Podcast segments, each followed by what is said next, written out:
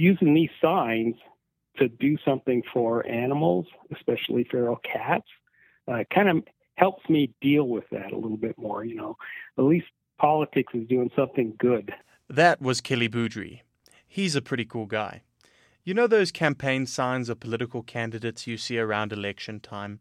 He uses those to build shelters for stray cats in his area. One of the people I'd worked with, a friend of mine, and she had made the suggestion uh, that, uh, hey, is there any way we could use these old political signs? Because, you know, they're somewhat difficult to recycle, and instead of going to waste, there's some way we can use to build like shelters or something for animals. And initially, I thought, well, that's a good idea.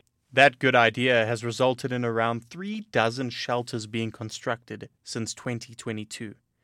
Boudry retired from a career in nuclear engineering in 2016. When I retired, I built a great, beautiful shop to work on cars and motorcycles and immediately started building shelters and stuff like that in it.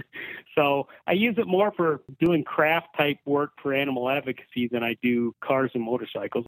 After he retired, he soon got involved with animal advocacy. I'm actually a director on the board of the Bingham County Humane Society, where I probably spend uh, do most of my work through them, and they're an all cat facility. There was one question I was dying to ask Boudry.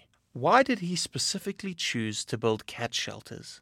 Seems like I've always had like at least two cats, so having cats, uh, you know, at home where I could come when I come back, at least I come back to somebody, uh, and they were just a, a big comfort to me.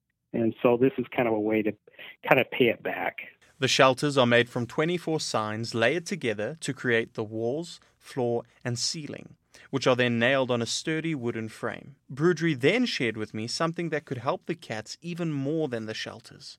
The biggest problem is people don't spay and neuter their animals, and that just perturbates the population even more. So people can just spay and neuter their animals. If you would like to contact Kelly or the Society, visit binghamcountyhumanesociety.org. For BYU Idaho Radio, I'm Kalen Wills.